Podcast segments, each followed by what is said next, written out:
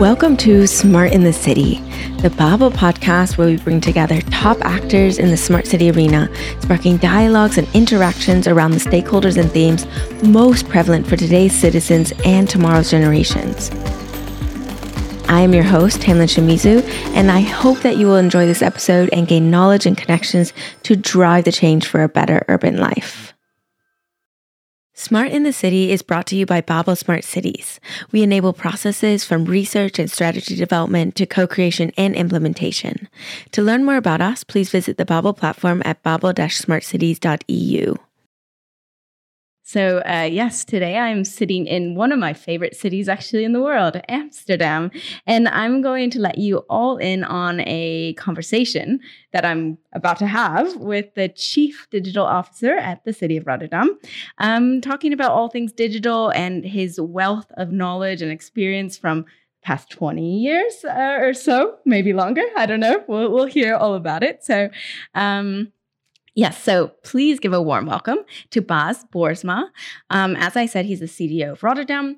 Um, he's also an urban innovator, a professor of practice at Thunderbird School of Global Management, and staying busy, obviously. He's also the author of a new digital deal.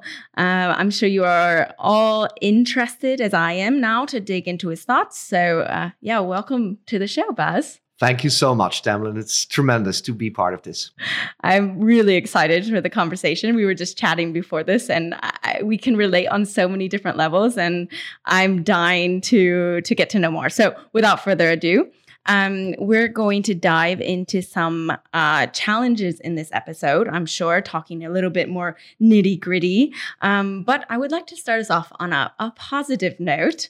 Um, so, one of the podcast segments that we do here is one called Inspire Us. Very, uh, very lovely. So um, we ask our guests for a story, a quote, or anything that has inspired you recently to keep going and keep motivated.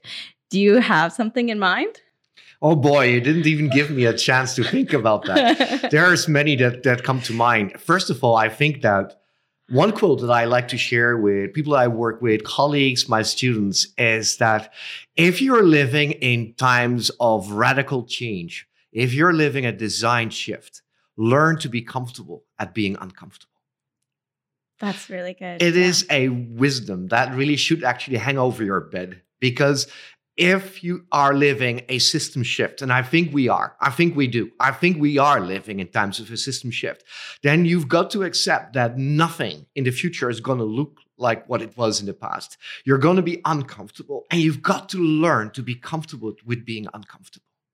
That's good. I, I want to talk uh, in this episode then about some times that you were uncomfortable, maybe um because i feel like you're a person that's comfortable with everything. I don't know you're just such a natural born like talker. You're very charismatic with everything. So what makes you com- uncomfortable now? What well right now right now nothing at all except for the concern that someone might walk into this room and say i've reserved this room stuff like that. And that would upset our recording. That's the only thing that would actually have me uncomfortable right now. No i i can be very uncomfortable but these are things that can typically be uh, mitigated or you can predict them and you can see them happening. And the more you can see that, the more you can actually be comfortable at being uncomfortable. Yeah, yeah, that's that's really good advice. I think I'm um, actually starting this podcast. I think was a bit uncomfortable for me at the beginning, and now I've gotten so comfortable with it. It really doesn't take that long to be, start being comfortable with things that you are anxious about or uncomfortable. So you just got to get over the first little hurdle, I think, and then move forward. So and it's always like that. I think that's the source of energy. It's uh it's like if you're going to keynote somewhere, you're like that one minute before you hit the stage. Yeah. There is this sense of nerve, but you got to actually embrace it. It's got to become your friend. And then you're in the zone. And once you're in the zone, you've got that anxiety under control and it feeds you. It becomes positive. And that's that's actually a nice thing. And you still get that with oh, all yeah. your keynotes. You still oh, get yeah. the little okay, oh, yeah. good. That's healthy. That doesn't I, I, go I away. It. I need it. I need that, that energy. okay. Good to know. Good to know. So I I I want to give um, also the listeners, and I also want to know um, your story, your background. Who are you? Where did you come from? And what drives you? Well, that's that's a tall question because I'm not that young anymore. I'm 53 years old. I was born in the Netherlands. I currently reside in the Netherlands. Um, Uh, I started out my my adult life, uh, going to university, and taking the longest road to unemployment. And I, I actually studied Asian history. And and all my prof- professors said, "Are you absolutely confident you want to do this? Because the chances of you actually landing on a job are going to be slim." Uh, but but interestingly, I've obviously never never never been quiet. I never was without work in any point of my working life. Uh, I happened to have lived in Cambodia for three and a half years when the civil war was still raging there, and wow. I was part of the United Nations mission. And living there amidst violence, efforts to maintain peacekeeping efforts, that has completely reframed who I was as a person. It actually continu- it, it provided me with the framework of values and ideas that took me further in life. It's got nothing to do with digital, nothing to do with cities, but it's a very important part of my life. And since then, since returning from Cambodia in the mid 90s, I was on to several jobs, always with Asia in, in, in, the, in the back of my mind, uh, working with various governments in Southeast Asia. Uh, and then 9 11 happened, and that changed my life quite a bit because all of my customers, or most of them, just flipped. They said, you know, we've got a major crisis. No one was traveling. 9 11 was followed by SARS, the lung disease, like um, COVID 1, so to speak. and, and that again cost me customers. And I ended up working in a digital space ever since. That was 2001. It's 21 years later, and it's always been urban innovation, digitalization, and the incredible design shift that we're living. And that is the professional part. That's the professional story of my life. I love that story. I also relate to you a little bit because before I started with Smart Cities, I don't have um, as much ex- experience now, the 20 years um, that you have now in the digital space. But before that, I was actually also working in um, in Asia, in Central Asia, in Kyrgyzstan. So, oh, wow. Um, in, in, a different topic, in women's education. Very so, good. and in very rural areas, not in cities. So, um, I've, I've, flipped the switch a little bit, but I, I still carry those lessons with me. So, I also relate with you on amazing. So, That's yeah. an amazing story. Thank you for sharing. Yeah, yeah. Thank you for sharing. Um, so I, I would love to ask you. So um, when when I first met you in Copenhagen, you talked. You said, "Yeah, I love doing podcasts. Let's do it." Um, and I love the enthusiasm. And you told me about a podcast that you did um, where you outlined ten lessons and that was like your favorite podcast to date. Um, hopefully now this one, you know, will be the favorite, but I'll share it. I'll share the title also. Um, but since then, I, am wondering. So that was about a year ago, I think, that That's you did correct. that. It's about one and a half years ago. Yeah. And um, so in the last one and a half years, could you tell us a number 11 lesson that you think you've learned in the last in the last little bit like a recent one?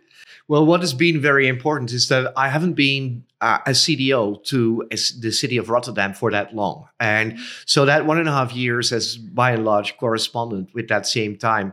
And what i have learned is first of all that you know, so many people that do not work for public sector, they take kind of a dim view as to what people in public sector do. And there's a kind of idea that people in public sector somehow work less hard than in private sector. And what I've really discovered how that's not the case. I've actually come to admire the persistence, the resilience, the hard work that so many people put in in, in, in, in, in public sector.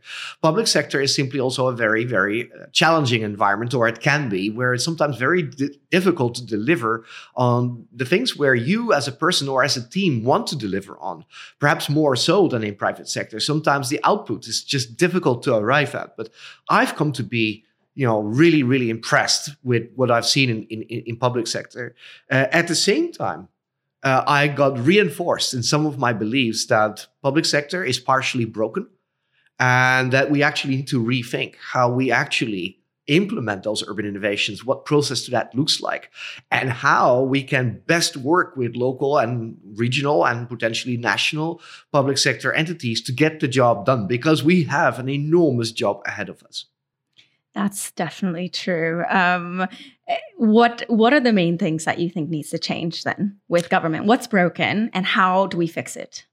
Well, I think that the entire governance and the way things are organized are are are simply um, not up to the job. If, if, coming back to parliamentary democracy itself, having an open, indirect representation model, you know, that has like a two, 200, 250 year type of background, and it and it was born in in it in a time when people, you know, shied away from long distances, you know, if you'd live in in in Maryland and you'd have to go to Washington D.C. or you know then or Virginia and Washington D.C. or or or you'd live in Twente in the Netherlands, you'd have to come out to The Hague. You know, those distances were very very real. They were very substantial, and therefore indirect representation was obviously fantastic. That was the, the best way to actually run a democracy. I don't think that's that that that's the case anymore. Also also, I think that people are well informed. They got all of these sources of information, and people don't want to be bullied into some type of a corner anymore. People are out there with their opinion. You've got to heed that opinion. So you need different tools to work with all of these changes. And and and and and government in general has been very, very slow to adapt to those new circumstances for sure.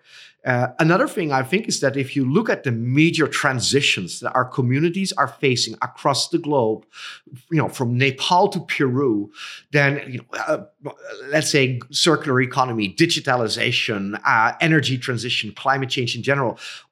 Uh, if you think of all of these major transitions, then there is hardly ever a department that is super just completely mandated to run either one of them, let alone connect them. You've got economic affairs, you've got uh, citizen services. These are the typical type of silos within which it's been organized, which means that even if you got groups of people that have their own quiet pockets to work on these innovations, that they may or may not be taken fully serious and they're sitting in you know their little part of a silo somewhere half mandated. And that's something that can simply no longer be the case. It's two to 12 when it comes to climate change. We are facing a mass extinction level event was the right term. I always forget how it's exactly called, but we're really on the edge. We have no time. We have no time to lose. And we got to get ourselves organized to be much more on the game, to actually deliver on the solutions that we need, which means we need a much more of a moonshot scenario in terms of how we actually drive innovation forward, how we orchestrate the governance around that, how we match public and private sector and investors and academia, not just in the typical uh, quadruple helix models as we like to propose it to, let's say, the European Commission, because that becomes a politically correct thing. No, mm-hmm. now serious. How do we reorganize that? How do we get our act together? Because local government is not up to the job. And then final point I find that still most people working in so many government entities are somewhat on the senior side. They're not old. I am not going to put on that label on them, but there's a lot of people that have been in that role forever. And what I think is what I see from my own students, I admire them. I admire my students because they are somehow, somewhere more up to the job. They just look at complexity. They look at interdisciplinary challenges and issues in a fresh way, much more dynamic. Their ability to collaborate, you know, they, they have, they have grown up in an internet uh, centric era, they they think differently, they design differently, they collaborate differently. So there is no more there's no more time for a general traditional generational handover of power. We need people, both young and old, in that boardroom, and not to kind of have the quintessential workshop. Let us tell you what we do. No, we need them at you know the decision making points. We need intergenerational teams that are going to solve these challenges together. Government is nowhere close to getting organized yeah. in that way, and we need it, and we need it now. That's uh, yeah, you you touched on so many points there that I resonate so much with. Honestly, that um, this urgency that we have. Um, do you write about some of these topics in your book? I do. I do. The, the, the, one thing is, is my book is about digital, first of all. It's, it, it talks about a new digital deal where I think that's the whole idea that we need to do so much more in order to make digitalization work for us in the way that we want it and that is best for humanity that just following you know the next levels of technological changes is not good enough I always say, you know, you can choose. You can be in that wild river in a canoe, and you can either decide to be in that canoe with a pedal or without a pedal. Hmm. Without a pedal, you're going to crush into something at one point, and then it's going to be bad. Or you're going to say, well, I'm going to navigate this. And for that, we need a plan. However, there's another component to the book, and which really brings together the other transition journeys. Digitalization is not just about digitizing a few more things, bringing in some more technology. It's about a design shift. It's about doing things more distributed and moving away from the old centralized way of organizing things, which is something, quite frankly, that we inherited from the previous industrial revolutions. We must embrace these new designs, distributed designs, in order to organize ourselves better, design better, but also to think of how we actually tackle uh, um, uh, energy management better, for instance. And those designs, which have really been afforded to us by uh, digital, are going to be critical if humanity is survive is to survive. Yeah. Um. You also interview, I think, 22 different leaders within your book, right? Um, what were the commonalities that really like spoke to you? Were, was it these topics that you're talking about now, or is there something else that you want to highlight that you were like, wow, everyone, all of these leaders are saying the same thing. They're all leading us in the same direction, or were they all like different points? What was your experience with that?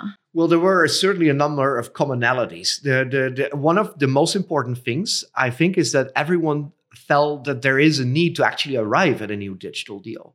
That actually this is not, you know, if we want to harvest the best that digitalization affords, then we've got to actually come up with a plan. Uh, you, you just leaving it just you know by itself is, is not going to get us there.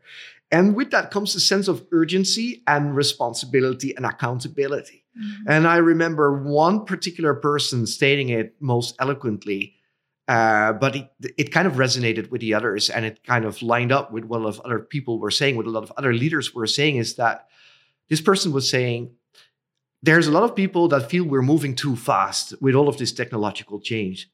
And I think, he said, I think we're not moving fast enough. Mm. We've got to make a much larger effort to educate, to have everyone on board. We've got to actually embrace those design shifts much faster if we want to get where we need to be. Uh, we've got to move much faster if we're not going to arrive at the next series of what is going to be much more complex digital divides, because those digital divides are going to hurt. They hurt today. If you don't address them, they're going to hurt more tomorrow and they become more complex. So, I I I completely I completely second that. I, that that is a, a, great point of view. That point of view I heard echoed in various other interviews, people that I did interview for the book, indeed, and and and it's it's a great call out. Yeah, and and how are you? So you have all these um, great ideas and theories and all of this great input from these leaders. How are you using that now in your role at Rotterdam? Well, I, in several ways. So mm-hmm. it's great to have to be rich on vision. Um, um, um, uh, but you obviously need to follow up on that in terms of actual practical stuff. Uh, you know, if you have a vision without uh, actual practical implementation, yeah, then you're living a daydream. I'd also say, in people that that would argue that you know we can be too little bit too much on the philosophical and visionary side if you have action without that type of vision and philosophy you're having a nightmare so yeah. you know we need to be somewhere between the daydream and the nightmare and implement and make sure that the balance is out there I, I, I think one of the things that I, is important is to continue to educate people around you and to have people understand that, that the transition that we're experiencing and that we're having right now, what I call digitalization, is not the same as digitization. Digitization is going from analog to uh, to digital, and we've been doing that for like the past forty years. Like, say, a library archive, having more computers on people's desks. A lot of people still think that digital is all about that. I'm saying no digitalization is about the design shift and this these are some of the examples how this is going to affect you and then there's projects i mean if i look at my own work in rotterdam over the past uh, the past uh, the past one and a half years it's all been about education it's how do we actually bridge those digital divide uh, plural digital divides uh, mm-hmm. how do we bridge those uh, how can we bring in not how can we stop trying to do this just by ourselves, but leverage partnerships much better in order to get us where we need to be. Uh, we just recently announced such a partnership with some very large uh, corporates, one very big tech company that are sitting on great curriculum, great content, making that available for 15,000 workers in the port area of Rotterdam. You know, that's that's fantastic partnership. That's the way to go. But obviously, we got great schools in Rotterdam, and that that that collaborate on all of this. So how do we push this? How do we address the 50 the 55 plus year old group of society? How do we bring uh, upskilling to them? Um, what does that mean? Uh, how what does it mean to actually rethink our our our our our thoughts around digital rights because we need to have those in place. Obviously, there are great international charters. I, however, do not believe there is one size fits all. So, what does a digital rights charter look like that has been made for by and on and, and for the benefit of the city of Rotterdam. Mm. And, and, and so all of these things have been on our desk, have been worked on. We are actually producing. There are great results to them. Uh, other, other things that have been um, elementary is what does digital inclusion look like for tomorrow? What's happening today and what should we be focusing on tomorrow in order to ensure we're not just solving today's problem without thinking what tomorrow's problem is going to be and to find that that problem is going to be much larger. So the entire set of teams that we've been working on in the city of Rotterdam have been focused on topics like these with actual concrete output. Wow, big questions that you're asking and hopefully getting some answers. But it, it seems so um, there just seems so such big questions. Like where do you start? You know, how do you figure out where to start on some of these big questions? Because uh, you can ask these massive questions and um it's hard sometimes to bring it to the ground, right? And say, okay, this is this is the roadmap of where we need to go to get to some answers to those questions. What how do you frame that? How do you work that out when you're doing these processes? Well, there. First of all, you you you got to allow yourself to fail up to a significant point, which is difficult in public sector in public sector there is generally no license to fail. Yeah. And you've got to simply build that license to fail for yourself and actually you know come up with a warning to people around you. Know this may blow up in your faces just you be aware. Politicians don't like that. No politicians don't like that. But then mind you those that need to actually respond on wall street on quarterly numbers don't like things blowing up in their faces either. Yeah. so big tech can be very very wary of innovations that they don't fully control. So you know on all sides we see this issue issue but you you can actually create this this the, you know your own license to fail up to a point so that's one the second thing is is to do proper design thinking in whatever you do. And this has been kind of a, a, a, fancy thing to say as of recent. You know, everyone is talking about design thinking. It's not the magic bullet, but it is a critical ingredient in terms of designing your policies, uh, solutions, uh, business architectures, technology architectures, understanding what does purpose look like? What is it you're actually trying to do? Check your own assumptions. Don't fear to go back to the drawing board, not just once, not just twice, but perhaps 10 times.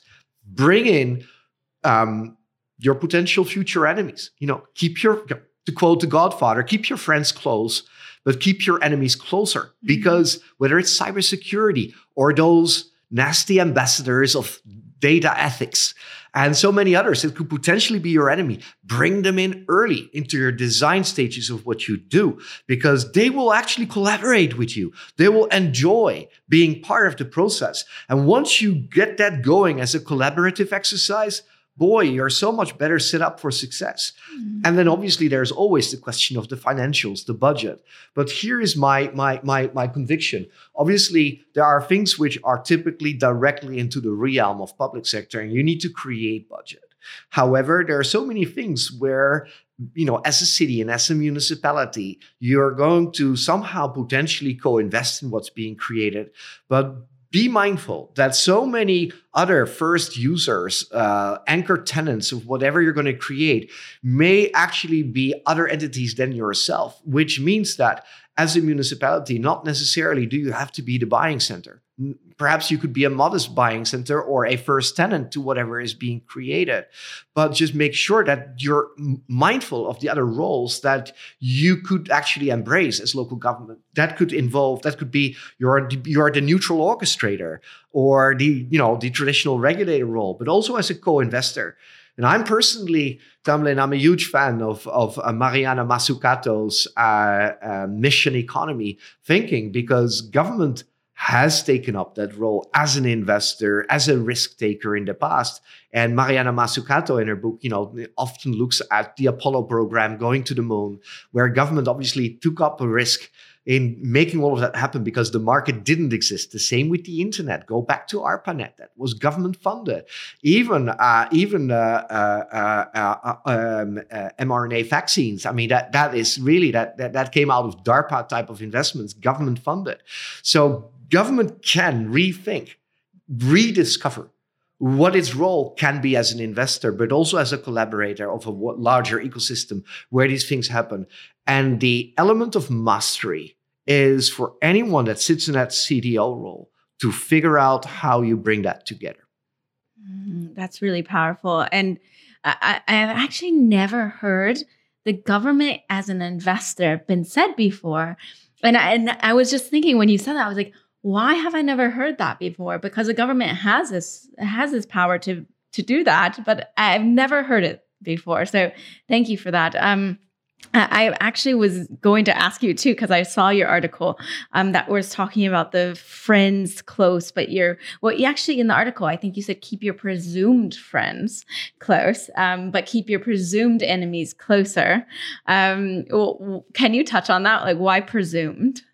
Because um, there are so many people that will just start out some innovation initiative with a with a lot of assumptions. Mm. And those assumptions can touch on so many things. And um, a lot of those assumptions may end up being wrong. Any people that's been in the startup business knows this. They know that, you know, they've got a great dream and they're sitting on a bunch of unchecked assumptions. And that's all you've got. So if that's your starting point, then also as a government official or as a CDO or as an innovation leader in the urban innovation space, you're going to have to check what are your assumptions. Well, these this is my circle of my friends. This is a circle of my enemies. Well, check because those people that will claim that they're going to be your friend that they're going to be the big investor that they're going to you know have you believe that their powerpoint and what they will deliver for your city are going to be true mm-hmm. check again some of the best and biggest tech companies can be so drunk on their own Kool Aid that they actually don't know that they cannot deliver on their PowerPoint. Whereas at the same time, you may find that those that you consider your presumed enemies are actually those that could potentially help you in particular phases of what you're doing. Mm-hmm. Go through that process with the highest degree of honesty that you can possibly bring to the table. Yeah, good advice. Um, I also wanted to touch back on your point about um, the license to fail, because I, I, I also want to tell you I was in Helsingborg um, in in the spring, and I was talking with a, a, lot. The team there is doing amazing things, so shout out to them. Um, and they were telling me that they have um, they have an award ceremony for the biggest fail um and and so they actually have created this culture and this license to fail um do you guys also have a an award for the for the biggest fail in rotterdam or anything we, like we, that we, we, we, don't we don't tamlyn but you can but, bring it to them but, but, but here's a dream that i've been having i mean having been in this space for 20 years, I'm a little bit fed up with all of the smart city conferences. There's just too much of it. And and and and I've been organizing a number of those throughout mm-hmm. all of those years myself also. Yeah. Um, but I've promised myself that there's one thing that I would love to organize. You know, perhaps you're familiar with the format of the fuck up nights. Sorry for my French. Urban I didn't think future. up that word. Right. So so I, I, would love to have a fuck up nights on smart city solutions and where people just come to stage with, you know, radical honesty and have everyone laugh and join into the fun in terms of how they failed. To yeah. me, that would be just marvelous. I would love to organize one of those. Let's do it. I will help you. All right. Cool. Deal. Let's do it together. Yeah, Urban Future Conference has has that night, you know, um, and, and they're going to be in Stuttgart uh, next year as well. So in oh, our home hometown. Cool. So you'll have to come. Very cool. Maybe you can also. Uh, well, we're we're collaborating with them, so uh, maybe we can make that happen there. Actually, so wow, that's um, cool Yeah. So, uh, yeah, lots of amazing things. I, and you're obviously very, very knowledgeable about all these digital solutions, and that's in your role at Rotterdam. But I'm also wondering so, um, w- was there a time when you saw digital solutions being used, but um, analog was really the way to go? Like, what, have you seen digital solutions been used really poorly, basically? Oh, yes, all of the time. all of the time. I mean, there's there's so many um, for instance, when when when the Internet of Things angle to smart cities really got serious, you know that we go back. We need, you need to go back like about ten years, roughly uh, 2012, 2013. This is when people started to debate this in earnest. And at the time, I was working at Cisco, and we worked on the Barcelona engagement, and we had all of these things like smart bus stops and smart waste solutions. And I remember talking to the, the then mayor of Barcelona, the deputy mayor, mm-hmm. and like several years later, when I got to write my book, the uh, the man who then used to be the deputy mayor when we launched that collaboration in Cisco at Cisco with Cisco in Barcelona um, said, "Look, you had we had that smart waste solutions, and and and it never really worked because I actually sat down with one of those drivers. We did the tour of picking up the waste. They were sitting with those iPads, and it was just impractical. It didn't work. And to actually have a sensor on every waste bin was never necessary because by having a fair sample of waste bins with a sensor, you would get enough data to actually mm-hmm. build smart algorithms based on the historic data. You would already have a great pickup round. So it's just one of those little examples of where you see it being used poorly. Another thing is uh, another that comes out of that classic smart city portfolio of solution is smart parking and as I also wrote many times, is uh, smart parking in the way it's being offered to us right now you know, where you go in and there's a place where you discover in in a downtown area and you lock it and you go there. That is a fantastic 21st century solution for a 20th century problem. Because if you think of it down the road, parking in the way we do is simply not going to happen in the ways we do it and not in the quantity that we do it. Think of a fully automated car, driverless and it's going to be publicly owned or you don't need to be the owner but whatever. You have arrived at your destination and you say go. You can go to the outskirts of town. You are there is no more need for you and parking is for free. There's like a huge facility where all of those cars can go. That means that all of those inner city areas and those very ugly parking lots and parking garages can be used for very green type of angles. It can be used for local businesses. They, it's it's a rethink in terms of urban urban planning and, and, and spatial planning just by thinking of parking in that direction. And what I'm saying is, to, is an answer to your question is not is that just an evolved way of parking vehicles a slightly more smart, but this is where you really allowed your organization and your planning to be infused by the design think shift this, the design shift that's happening as a consequence of digital, which is those cars don't all need to be at a centralized place. They can actually be distributed and go away. We're in the middle of that revolution because people are still trying to kind of get used to this massive design shift. And, and a lot of people are not just, clearly not aware of this design shift happening. But because of that not being sufficiently happening, people are thinking up great solutions but those great solutions are being used in a very old school way and that's really probably not the way to to to help our cities best really great examples I, I i love asking that question because there's a lot of people on I talk to a lot of people that are smart city like fanatics, right? And then I also talk to people that are quite critical of smart cities as well. I, I of course, fall somewhere in between, I hope, um, in that I want to show what digital solutions and what technologies can do and innovation, um, but also show the ways that it can go wrong so that people are aware and educated about and takes a very practical approach to to implementing technologies in cities. So um, I, I, also really want to touch again on your point about um, you're tired of the smart city conferences. Um, and I actually have this in my notes that I want to ask you about this.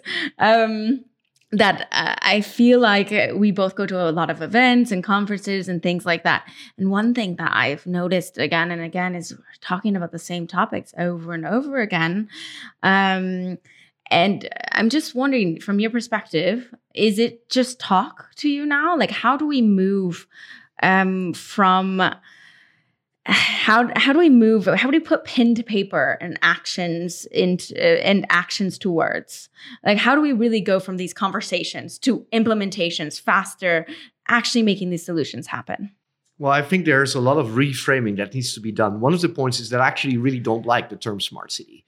And I've mm. mentioned that a yeah. lot of time for those people that know me and or that have read my stuff. You know, I don't like the term because smart, what is smart exactly? and cities, well, cities are cool, but not necessarily do we always want to focus on cities. You know, that also would be creating a new digital divide, you know, by leaving out countryside. So that's one thing. We need to, need to shift the framing of it a little bit.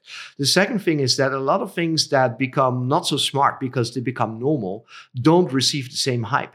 So things that were pitched 10 years ago and that were really novel at the time simply become regular regular applications and solutions that become mainstream. No one is you know having like uh, drinking any kool-aid on that topic anymore.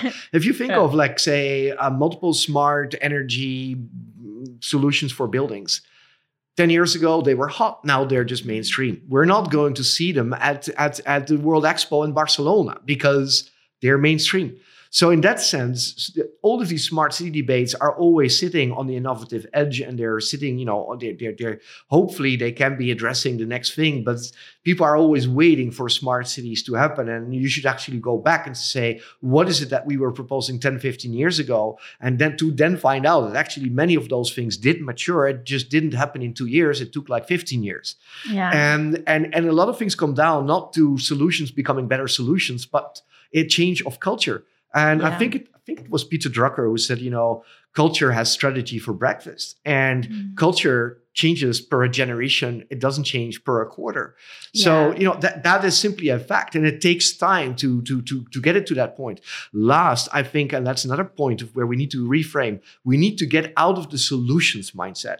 Um, mm. uh, I don't do this frequently, but I will for this time quote former President Richard Nixon, who once said, you know, solutions are not necessarily the answer. And and and and and that's it really applies to this space.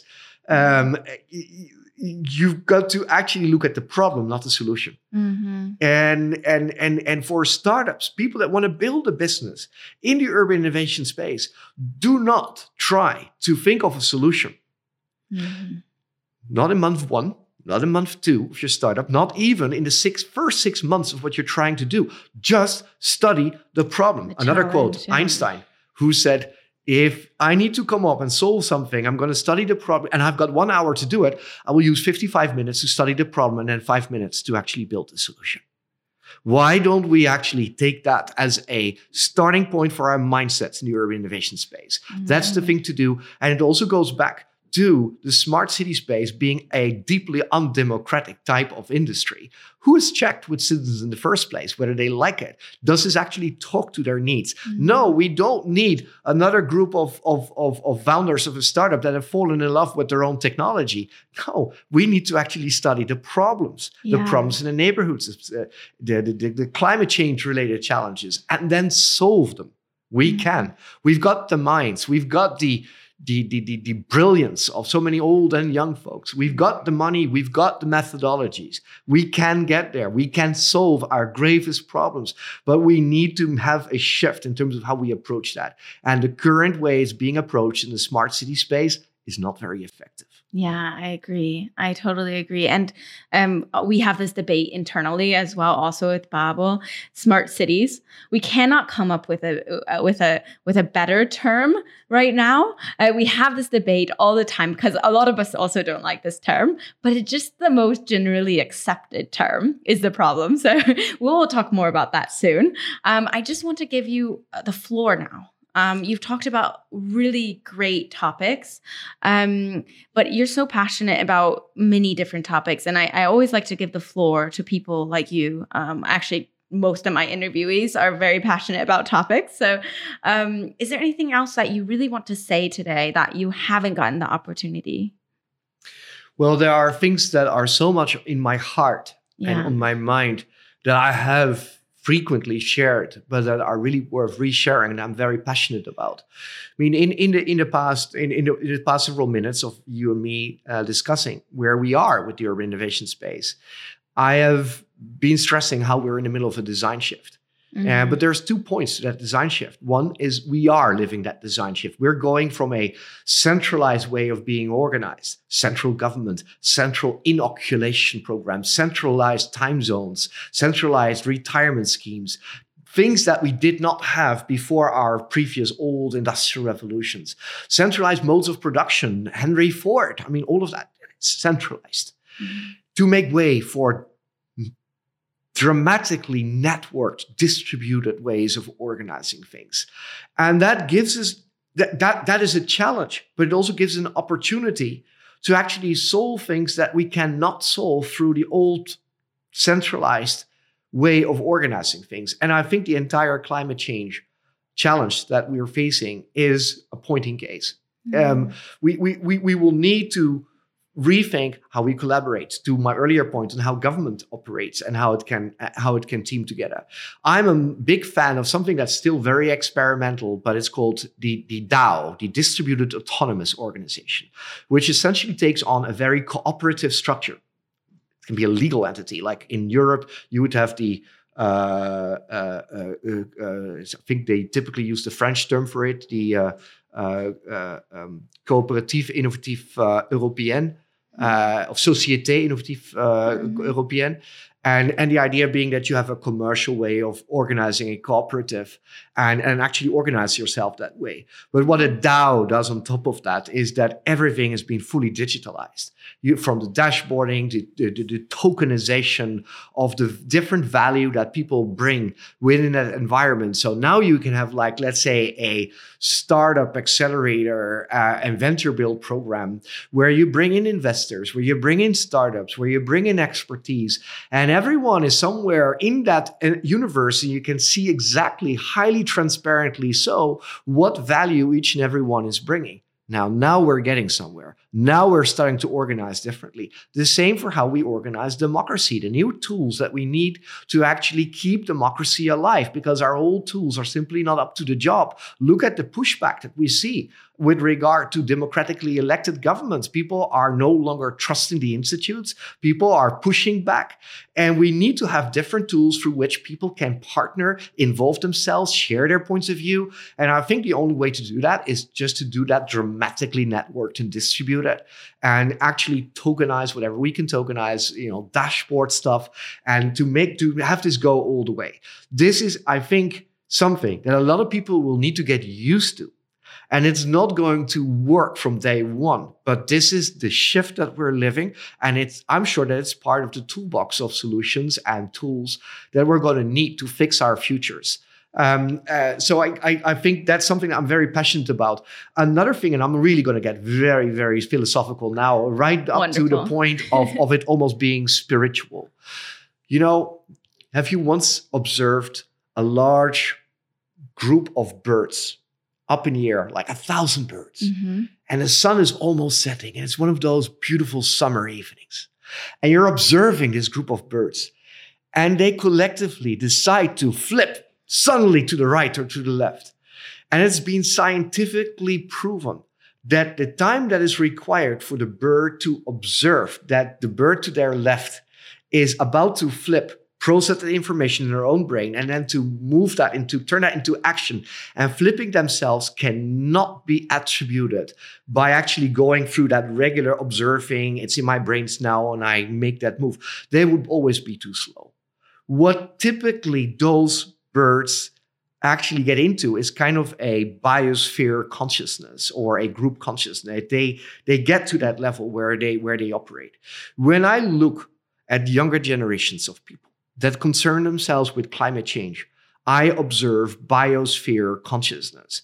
These people do not have to explain to each other that they're that we're in deep trouble, that we're really seriously in deep trouble.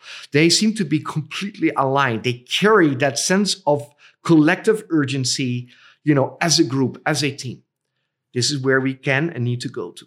All of us, whether young or old, we need to actually get into that mode of biosphere consciousness. What can you do about it? Well, first of all, let go of the most centralized ways of organizing yourself. Get into more network patterns of getting organized. This is where I think the network paradigm, this massive shift we're having, is not just a technical thing. And it's not just an easy pattern of being organized, although it is an actual physical design but it even comes down to how your brains are framed to collaborating, to communicating, right to the level where you could say this is becoming a spiritual thing. And that's fascinating because imagine that because of the challenges that we face, the sense of urgency, that design shift that we're living, we're getting to a point where we're actually better connected as a species. That, that would be an up for humanity. So rather than being dark about and gloomy about all the things. There are things that I'm seeing. Again, this is a very philosophical and spiritual type of comment or observation, but this is this is what I hope is due for humanity. This is where I hope that some of our technologically driven designs and rethinks will get us to that we're actually shaping up better as human beings, not as robots. Wow, you just blew my mind, Bas, with your with that analogy and everything. I I really really love that. Uh, I wish I could talk to you for for ages now about all of these topics, really sincerely. But um, I think uh, we we have to wrap up soon. But um, now we move on to one uh, of our fun segments. Um, and then I just have one more question, and then we're we're done, unfortunately. But um, are you ready to play a little game? Uh, depends on what game you had in mind. but I'll pro- I'll promise to be comfortable at being uncomfortable. Okay, good. it's very easy. Don't worry. Um, it is called Roll with the Punches. Roll with the punches. Answer this or that questions quickly and with your first instincts. Okay. Sure. Um, and then at the end, you can explain your answers if you need, okay. but we'll just go quickly all through right. it. Um, all right. Past or future? Future. Connected cities or resilient cities? Resilient cities. Smart cities or smart communities? Smart communities. Academia or government? Ah, I can't do that one. that's mean, right? I'll probably go for academia. okay. Living labs or innovation districts? Innovation districts. The Netherlands or Arizona? that's unfair. I'll have to sign off my home country because it's given me so much. I, I I tried to throw in a few um, a few kickers for you, um, just just special for you. Do you want to explain any of your answers? Well, the, the one the ones that are really difficult. I mean, connected cities and and and resilient mm-hmm. cities. We need to be resilient. We need to learn how to be resilient amidst all of these changes that mm-hmm. we're dealing mm-hmm. with. Connected is just being a tool. I mean, it's it's it's it could be a state of being, which yeah. is again going back to the philosophical philosophical component. But I prefer to say, what's the outcome here? And we need to be resilient. So that's one. Another that was tough is Arizona versus the Netherlands. and again, Netherlands is my home country. That's yeah. where I'm from. But there's a piece of me that has fallen in love with Arizona so dramatically. I love the landscape. Mm-hmm. Uh, I love the beauty of what is called a desert. I don't really quite think it's a desert because it's so alive. It can be so alive in Arizona, uh, but yeah. it's it's so beautiful.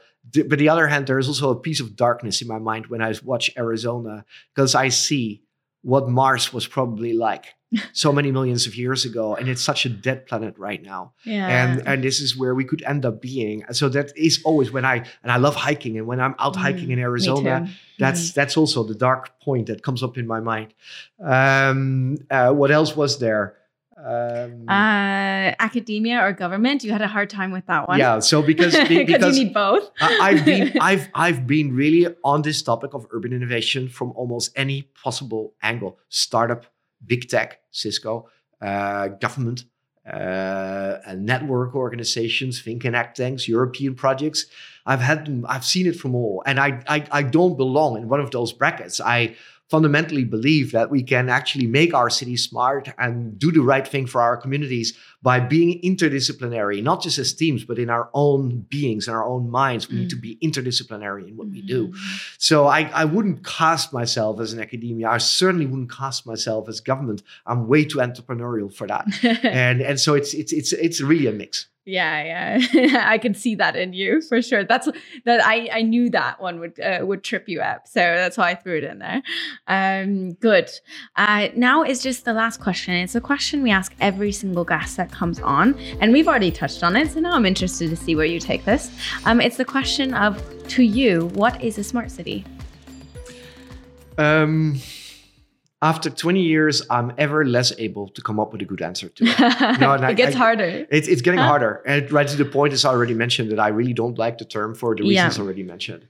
Uh, to me, a smart city is a city which um, leverages the best of their citizens, the creativity of their citizens, the best of all stakeholders, the best of technology, the best of new designs and old mm-hmm. designs to arrive at a community or a city as a series of communities that is resilient, that is happy, mm-hmm. and that is, you know, getting ready for the future and looks at the future with a sense of comfort and a sense of trust mm-hmm. and confidence.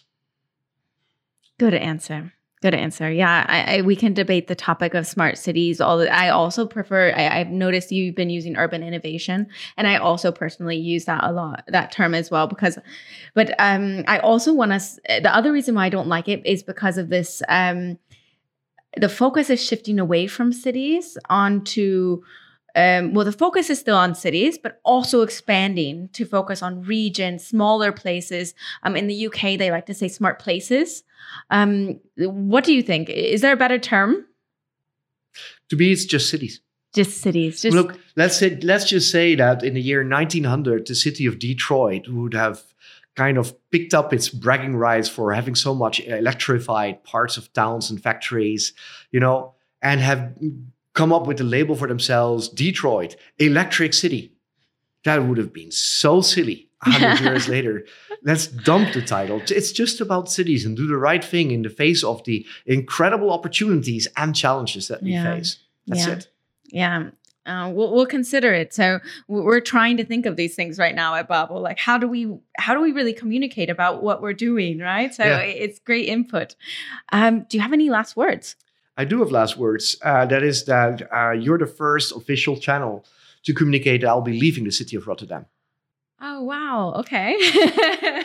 now I got you. Now, now you hopefully me. comfortable being uncomfortable. People always do this to me. I've had no, no. I, have had multiple uh, podcast episodes where they they told me either immediately after that they were leaving the role, or um, yeah, actually immediately after. I've never had someone do it in the podcast though, so that's the first. Um, so what's next? Are you you keeping on the education side or or what? So first of all, I love the city of Rotterdam. It's given yeah. me an incredible opportunity and something that I always aspire to do. Mm-hmm. And to have served the city as its chief digital officer, I felt was an amazing, amazing opportunity. Yeah. And, and it will always be with me. I will also continue to do a lot of things with and for the city of Rotterdam, and I look forward to that future. Uh, I also think that there are particular uh, policies taken uh, which are not necessarily in line with what I believe in. And as a mm-hmm. CDO, I need to be able to carry the full weight of what a sitting, uh, you know, incumbent uh, city government wants and how it takes further. But there's another po- uh, component, Tamlin. That's what I want to do. Uh, I, I, think I can be like using about 30% of my time, talent, and and and, and energy within local government in, in order to achieve what needs to be achieved. I think I can simply be more effective and in some other spaces. And it's a combination of all the things that I've done in the past 20 years.